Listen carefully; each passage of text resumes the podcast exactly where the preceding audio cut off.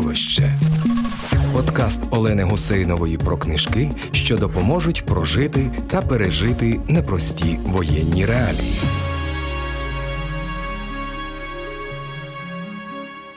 Вітаю, мене звати Олена Гусейнова, і ми, друзі, тут з вами говоримо про книжки. Читання в час війни це не розкіш, а це наш спосіб мати зв'язок з реальністю і працювати на перемогу. Зараз поговоримо про книжки, які дозволять тримати в пам'яті одну дуже важливу річ, яка не має затуманюватися. А це відбувається дуже легко і просто. Навіть я фіксую, як іноді я кажу, це ще до війни, чи це вже після війни. І виходить, що війна почалася 24 лютого 2022 року, хоча це велика неправда або велика деформація реальності. Війна в цій країні триває з кінця лютого 2014 року, і це тільки її повномасштабна фаза, якої ми насправді дуже боялися влітку 2014-го, і про яку ми поступово вчилися забувати, що теж було небезпечно. Зараз в мене в студії документалістка Євгенія Подобна. Женю, вітаю тебе. Вітаю. І ми поговоримо про три, як мінімум, книжки, які дозволять не забувати про те, що війна не почалася 24 лютого, а що ми живемо в такій реальності вже скоро, ну фактично 10 років. Одну з таких книжок ти написала сама. Дівчата зрізають коси. Я всім раджу її прочитати. Тим більше героїні, якими ми так захоплювалися і очуднювалися колись. Не всі з твоїх героїнь вже з нами когось з них забрала, зрештою, ця російсько-українська війна, але твоя трійка буде без твоєї книжки. Цей момент, коли люди забувають, як ти думаєш, чи насправді. Це обмовка, бо в моєму випадку це обмовка всі вісім років, і шість з них на українському радіо. Я працювала, пам'ятаючи про те, що йде російсько-українська війна, використовувала це словосполучення в ефірах, говорила про це з слухачами своїми гостями. І я знаю, що для мене це обмовка швидше, тому що це швидше, тому що ти відрухово це робиш, тому що, зрештою, ти цього теж багато чуєш.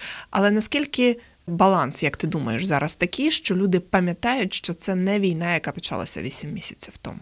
Ми всі дуже різні. Для когось це дійсно обмовка. Для когось об'єктивно війна почалася 24 лютого, бо до цього ну навіть серед моїх знайомих є люди, які говорять: о, так а раніше теж щось таке було. Тобто вони дійсно вони жили своїм життям і вони трималися осторонь. В когось це була не знаю захисна реакція, комусь ну об'єктивно було байдуже, бо це його не стосувалося. Хтось ну просто жив собі десь там у вакуумі, і його це ніяк не торкнулося, і тому, тобто, не зі зла, просто ну бо так склалися життєві обставини. Хтось жив війною всі ці вісім років.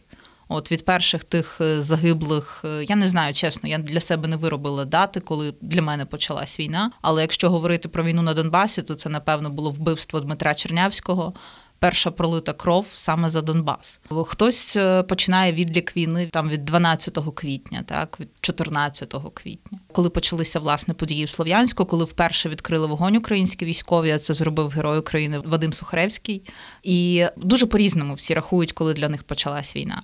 Але так чи інакше, розумні люди, історики, сподіваюсь, колись все ж таки знайдуть правильні назви, адже ну все ж таки напевне варто якось розмежовувати те, що відбувалося до 24 лютого лютого 22-го року, і те, що відбувалося там з 14-го на Донбасі.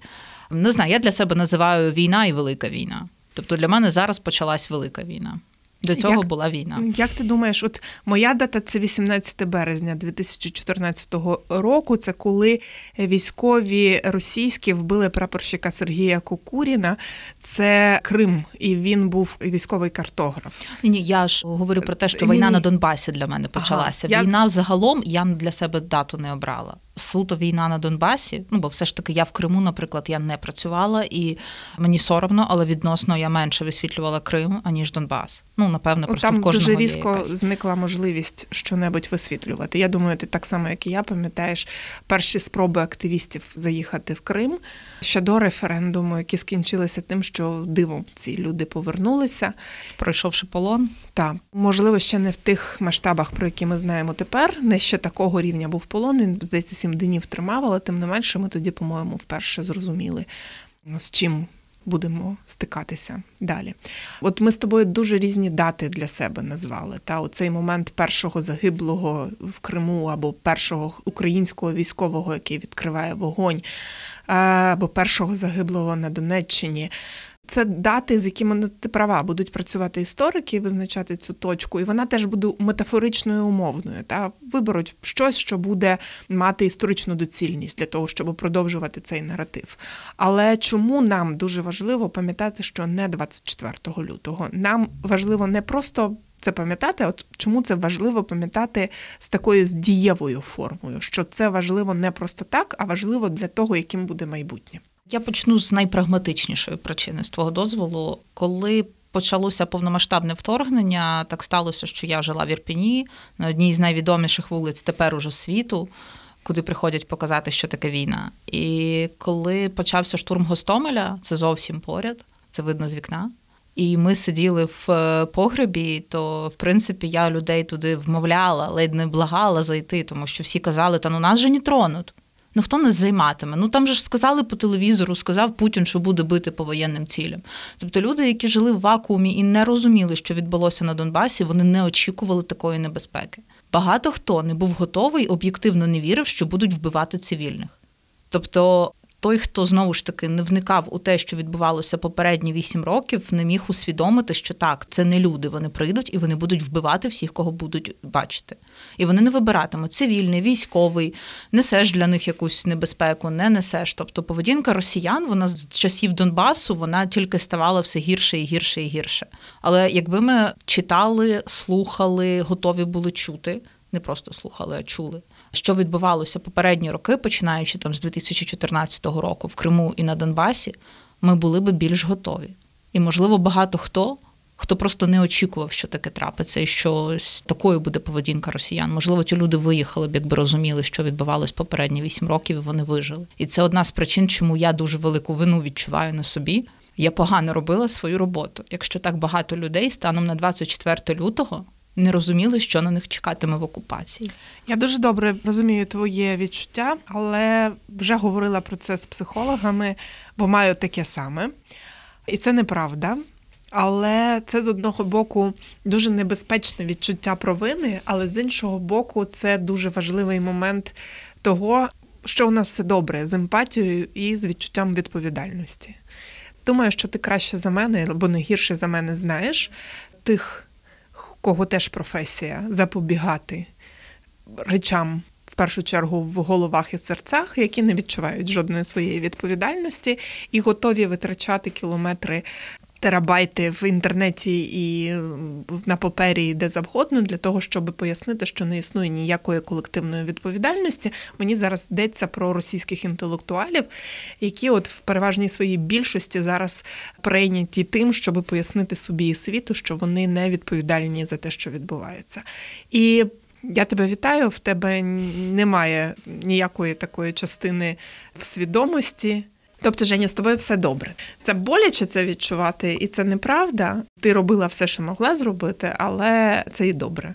Ну, от знаєш, це той випадок, який теж мені дуже не дає спокою. В перших числах, там після нового року, десь е, я написала великий пост про тривожну валізку. Він був насправді написаний ще там в перших числах грудня, але я бачила, як реагують люди, і ну, коли вже там, грубо кажучи, новини були все страшніші і страшніші, я вирішила, що ну щоб мені там не прилетіло зараз, що я там підігріваю паніку і так далі, але треба його публікувати, бо це те, що можливо когось врятує. І просто ну феноменальною була реакція на цю тривожну валізку. Тобто, що я в свій бік прочитала. Ні, звісно, було багато дуже позитивних коментарів. Але я прочитала стільки гидоти на себе, що я там нагнітаю паніку, що я куплена Кремлем птаха. Мені дуже так запам'яталося, що заслана птаха це було дуже смішно і дуже вишукано. Так. Писали, що я спеціально розганяю паніку. Писали дуже багато людей, які є переселенцями, що це абсолютна маячня. Ну не буде такого, що не буде світла і води. Ну про що взагалі ця жіночка пише? Навіщо карімати людям? Навіщо там якийсь сухий спирт? Ну навіщо це все? Ну тобто, коли я там дуже всіх просила там великими знаками оклика, що, будь ласка, запасіться ліками, і скільки людей потім, на жаль, загинуло, бо просто вони не отримали ліки, ті, які були життєво необхідні. І от я просто тоді теж усвідомила, що е, люди не зовсім розуміють, що буде відбуватися, якщо щось почнеться. Тобто, навіть я не очікувала тих масштабів. Але ти розумів завжди, що ця тривожна валізка в тебе мала бути зібрана з 2014 року. Пам'ятаю цей жарт. Ви зібрали тривожну валізку, ми її не розбирали. Але давай перейдемо до книжок. От якраз дуже суголосно тому, про що ми з тобою говорили. Перша книжка, про яку ти хотіла говорити, ми до ефіру про це поговорили. Це Стас Асєєв. Перша книга, яку би я дуже рекомендувала всім прочитати, можливо, не зараз, бо вона дуже складна емоційно. Але як тільки ви відчуєте в собі сили, з нею варто ознайомитися. Це книга Стаса Асєєва Світлий шлях. Це його історія, історія про те, як він пройшов російський полон в Донецьку на сумнозвісній ізоляції. Ізоляція це одна з найбільш відомих і з найстрашніших катівень. Я не знаю, напевно, там з часів Аушвіца і Бухенвальда. Це катівня, яка зроблена там в колишньому заводі. Потім він був перетворений на арт-простір, тобто такий галерея, музей. Це був такий культурний осередок е, Донбасу і Донецька. І ось там е, потім росіяни зробили катівню. І ось е, Стас один з тих, кому не можна сказати пощастило, але все ж пощастило вижити і вийти звідти і продовжити свою боротьбу. І те, що описує Стас, це дуже складно читати. Це напевне дуже складно було би багатьом до лютого. Цього року повірити взагалі, що люди можуть таке робити з іншими людьми в 21 сторіччі в центрі Європи, і про те, що так багато хто на це закриває очі. Але це дуже важливо знати. І можливо, от я часто теж думаю, що якби більше людей прочитали книгу Стаса, то теж можливо багато хто би виїхав, як тільки там російські танки десь за 20 кілометрів були від його населеного пункту. Бо, повторюсь, багато людей вірили, що ну, цивільних не займатимуть, не катуватимуть і точно не розстрілюватимуть зі зв'язаними руками на вулицях. Ну, в багатьох була така віра. Я, в принципі, розуміла, що буде відбуватись. Дуже, Після книжки Стаса, в тому числі. Дуже ціную, коли Стас пише про полонених зараз, та і коли він звертається до міжнародних організацій, ти розумієш, що глибина цього звернення інша, ніж була би моя. Та Стас звертається і апелює з у цього свого страшного досвіду, але дуже правдивого досвіду, який значно більше пов'язаний з реальністю, ніж звіти, які ми іноді читаємо від деяких міжнародних організацій. Це одна книжка. Наступну я би, якщо можна, так четверту трішечки порушу регламент, але ще є книжка чудова Стаса в ізоляції. Це книжка, за яку він отримав Шевченківську премію 21-го року. І це теж книжка, в принципі, з якою варто ознайомитись, тому що там він якраз е, писав ці всі статті, нариси е, з окупованої території. Це книжка, яка робиться без дозволу Стаса, без відома Стаса. Просто всі його тексти, які він писав під псевдо Стас Васін, там ми вже згадували так, сьогодні. Васін. Для Радіо Свобода, для сайту Радіо Свобода вони зібрані під одною обкладинкою і видані. І мені здається, що Стас навіть е, якось дізнався в ізоляції, що вийшла його книжка, і це дуже суголосні реакції. І Олег Сінцов теж розповідав про це здивування, що ти тут живеш е, життям, в якому треба виживати, і спробувати зберегти і дух, і тіло якимось чином, хоч якимось. А тут до тебе приходить звістка з світу, в якому ще видаються книжки. Дуже важливо читати, в тому числі і про окупацію зараз, бо ми розуміємо, які території великі українські зараз під окупацією. Звісно, зараз інша ситуація, не те, що описував Стас, і вона ще гірша. Але тим не менш нам важливо буде розуміти бодай трішечки тих людей, які повернуться до нас. Я вірю скоро завдяки нашим збройним силам. Але і ця мені, книжка цьому допоможе. Мені здається, що ми значно більше навіть емоційно тримаємо зв'язок з окупованими територіями зараз, ніж це було впродовж восьми років. Вісім років мені здається, що була така тенденція, і мені здається, вона і не тільки в пересічного та українця була, але й у тих, хто так чи інакше темою займалися, відмежуватися, вирішити, що це люди, які вибрали залишатися в окупації. Давай і чесно, ми говорили про те, що Росія промиває мізки тим, хто на окупованих територіях, але Росія вкладала шалені кошти і шалені зусилля в те, щоб промивати мізки і нам, і нас запевняти, що вони нас зрадили. Ну, це ж також абсолютно російські наративи, російська пропаганда. І, на жаль, дуже багато наших дуже недурних людей чомусь на неї купувались. Я колись проводила експеримент з колегами, кажу: наберіть от просто в Гуглі так там переселенець вкрав чи переселенець ще щось зробив. І тобто, і там супер 150 мільйонів було цих різних посилань. І коли ти говориш, ну чому, коли людина там з Житомирщини, з Львівщини, з Полтавщини, з Київщини, з Херсонщини там зробила злочин, не підкреслюють її місце народження. А ми дуже дуже охоче ось це тягали по зубах і підкреслювали, що ось дивіться, які вони всі. Тобто стигматизація була, і мені здається, там дуже чітко видно було російські вуха, бо це дуже вкладалося ззовні. Згадайте, звідки ну тобто українські журналісти часто вже не могли працювати там в Донецьку чи десь там уже на окупованій території, але відео було купа про те, як типу там їх чекають і так далі. Це зараз уже всі розуміють, які ну, гроші, кошти, сили вони вкладають в постановку, в тому ж Херсоні, наприклад. Тоді ну багато хто просто про це елементарно не знав. І дійсно люди вірили, що просто там 99,9% зрадників. Але це ж не так. І тому дуже було важливо для мене, коли ми приїжджали на фронт, знімати, якщо хлопці мали таку можливість, якщо це не несло загрози їхнім родинам, хто з окупованих територій або хто взагалі з Донеччини, з Луганщини воює, і їх було дуже багато ну, багато хто вірив, що частина втекла, частина лишилась, бо вони їх чекали. Ти показуєш, що ні, ось людина, яка пішла захищати ще там в 2014 році і досі воює, вивезла родину, втратила все, але не зрадила. І дуже важливо було доносити ось цю історію. Але, на жаль, їх не дуже охоче слухали такі історії. Мені дуже сумно, але це було так. Яка наша наступна книжка? Наша наступна книжка, вона теж е, дуже болюча, дуже важка але дуже потрібна. Це книжка Лєри Бурлакової. Вона називається Життя по скрипту. Це книга про біль, це книга про втрату, це книга про те, як з цим жити далі. Це дуже таке багатовекторне, не побоюсь цього слова, полотно, яке має дуже дуже багато таких шарів. І кожен, напевно, читаючи цю книжку, побачить щось своє. Для мене ця книжка дорога з дуже багатьох міркувань. По-перше, бо її написала жінка, яка воювала. І це теж дуже важливо не забувати тих жінок, які на той момент ще не маючи абсолютно ніяких прав в армії, пішли нас захищати, будучи офіційно оформлені там швачками, прачками, бухгалтерами. а Насправді вони були снайперами там чи е, навіть командували. Так, тобто це перший момент, який для мене дуже важливий в цій історії. Тобто Лєра була з тих, хто пішов воювати в 14-му, коли ще не було як таких е, законних підґрунтів для цього, і це важливо. А другий момент, що дійсно що це людина надзвичайної сили волі, е, надзвичайної сили стійкості, яка закінчила свою службу в армії, якщо не помиляюся, в мінометній батареї. Жінка, яка була журналістом до війни.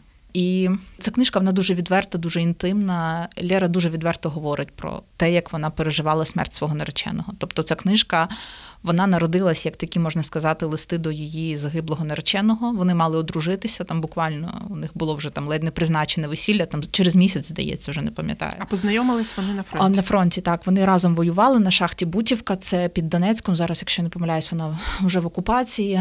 І ось там вони разом воювали. І він вийшов на вихід і підірвався. І він е, загинув, а вона продовжила воювати.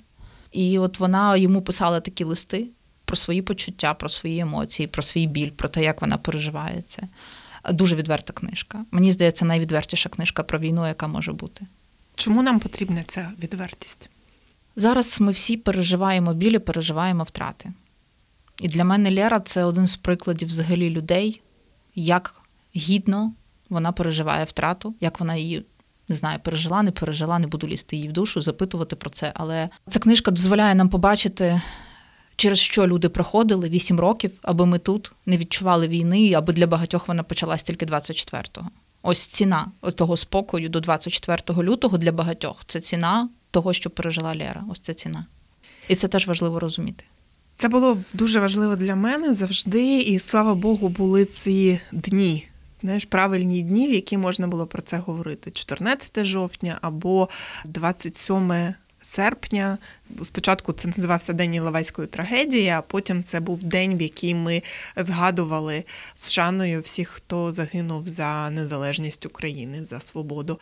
І в цей день, в 2020 році, я познайомилася з Олександром Терещенком, познайомилася з ним в прямому ефірі. Він включився телефоном. І е, я вже знала, що він має включитися, і заздалегідь готувалася, і вперше прочитала його історію. Ну тобто, і ці дні були для мене дуже важливі, коли я сама говорила дякую за службу. У мене була така формула до 24 лютого. Дякую за моє нудне щоденне життя. Дякую, що я можу жити нудно і робити свої нудні справи рутинно. І мені дуже хотілося, щоб ця фраза була фразою багатьох. І Олександр Терещенко один з тих прикладів. Та Ти дивишся на цю людину і бачиш, чим він заплатив за те, щоб я могла нудно варити свою каву і ходити на свою роботу. І не я одна, а дуже дуже багато людей в Україні. Екс-заступник міністра е, в справах ветеранів, так і зрештою людина, яка от своїми руками робила 27 серпня таким днем, не просто днем трагедії, а днем, коли ми думаємо про всіх, хто робив ці вісім років для нас такими воєнно невидимими. Автор двох книжок, як я тепер з'ясувала. Про одну з них, друзі, ви можете послухати в цій же програмі з Тарасом Кремінєм, де він говорить про миколаївців, які пішли воювати. Олександр Терещенко з Миколаєва. Е, Женя пропонує згадувати і одну, і другу обидві книжки. Так, я сьогодні просто нахабно порушую регламент. Замість трьох книжок, мабуть, уже п'ять так пропоную. Але насправді їх десятки. Десятки книжок абсолютно неймовірних було написано про війну її учасниками, дуже щирих, дуже правдивих. Тому це так. Це просто з болем в серці. Я там виокремлюю ці три, ну п'ять дійсно Олександр Терещенко це та людина, на яку ти дивишся, і я завжди сміялася, що моє спілкування з тобою дуже меркантильне, бо ти настільки від нього заряджаєшся. Він настільки тебе змушує повірити в те, що в тебе все буде добре, що б з тобою не сталося. Навіть ну я не знаю, що навіть якщо там весь світ рухне, все одно все в твоїх руках. А Я нагадаю нашим слухачам, що Олександр Терещенко це кіборг, який в Донецькому аеропорту втратив обидві руки і око. Тобто це була абсолютно страшна травма. Він е, зробив це рятуючи свого товариша, в тому числі, бо росіяни кинули їм гранату на поверх, і він взяв цю гранату, намагався її викинути. Вона розірвалася у нього в руках. Це дуже важке поранення було. І зараз е, ми знімали про нього фільм великий, е, документальний про його життя. І чесно, я думала, що ну є якась межа, вже після якої ну вразитися буде складно. Але коли Саша з протезами одягав шкарпетки. Коли він е, брився, е, він одягав шкарпетки, не маючи рук. Він зварив нам каву всій знімальній групі, розвернув цукерку, з'їв при цьому. Тобто, і це все без допомоги чиєїсь. Він е, при нас почав писати картину. Він написав дві книжки, не маючи рук, і це людина, яка показала, що маючи настільки важку травму, бо втрата рук це є втрата рук. А можна своє життя взяти в свої руки відсутні вже і повернути його настільки на в протилежний бік, так тобто. Він е, сказав дуже важливу фразу, яка зараз змушує мене в тому числі йти вперед. Він сказав, що жертвою бути дуже зручно, бо ти звикаєш часом, що тебе жаліють, що ти там зробив все, що міг, що більше ти вже нічого не зробиш, що можна там лягти собі на дивані, так і там і плакати там до кінця життя, а можна ні. І от він мені дуже цю важливу дав цей меседж, що не треба дозволяти собі довго бути жертвою, потрібно битися далі. І те, що він зробив, тобто він досяг великих успіхів у кар'єрі. Він зберіг свою родину, в нього чудова дружина. Це просто неймовірна жінка, яка була з ним поряд під час поранення. Хоча ми знаємо, що випадки бувають різні. Він щасливий в шлюбі, він реалізував себе, він написав дві книжки. І от ці книжки, одна з них життя після 16.30. 16.30 – це той час, коли взірвалася граната в його руках, і це та година, яка змінила його життя назавжди. І це книжка, яку ти читаєш, ти завжди дуже боїшся її брати в руки, бо ти думаєш, що там зараз буде дуже боляче тобі знову. А тобі не боляче, тому що ти читаєш і захоплюєшся цією людиною. Він настільки надихаючий, він настільки спокійно говорить про те, що сталося, що це теж дуже важливо зараз для всіх українців. Знову ж таки, це та ціна, яка була заплачена за спокій дуже багатьох регіонів, більшості регіонів до 24 лютого, саме завдяки таким, як він, і завдяки, на жаль, ось таким от історіям. Ми ми жили спокійно. Яка друга книжка? А друга книжка це він написав її, видав минулого року. Це вже там. Стільки-то років по тому. І знову він пише про своє життя, про те, як склалася його доля після першої книжки, як він живе з пораненням, як він реалізовує себе.